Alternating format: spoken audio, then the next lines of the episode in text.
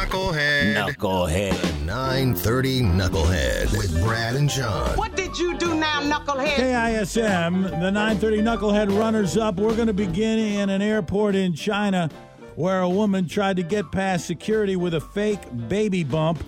She had stuff she was smuggling under that bump, like hundreds of microchips and nearly a dozen smartphones. When you go through the uh, detector and it goes off once, and they say, "Will you step back through and empty?" and you take one chip out, you step back there, you go through that a hundred times. yeah.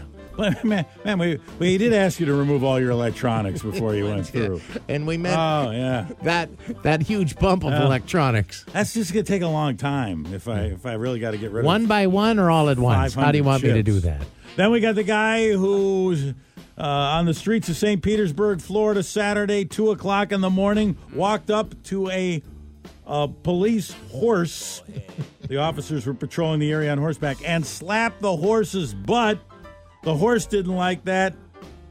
Nor did the cops. They charged the 27 year old with battery on a police horse.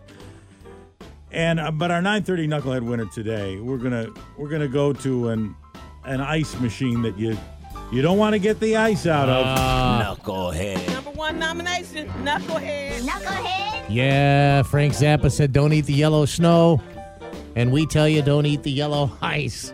A Chicago police officer was arrested at a Florida beach bar Monday after peeing into the bar's ice machine. An employee of St. Pete's Be- St. Pete Beach Jimmy B's bar. God, say that five times after a couple drinks. St. Pete's Beach Jimmy B's bar.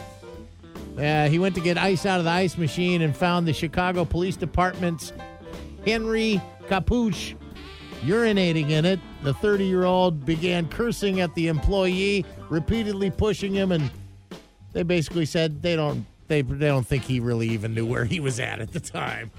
His career's gone kapooch. yes. Our 930 knucklehead winner, thanks to the Rockfish Grill.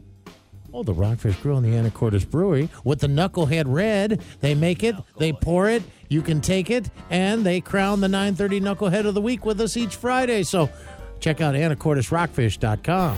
The Brad and John Show, home of the 930 Knucklehead. Powered by the Rockfish Grill and Anacortes Brewery. Serving Northwest food and great beers. And on tap now, the Knucklehead Red. Delicious new brew. Perfect for any day. Check out the menu, event schedule, and live music lineup at anacortesrockfish.com. Located on the corner of 4th and Commercial in downtown Anacortes. Don't be a knucklehead. Get to the Rockfish Grill.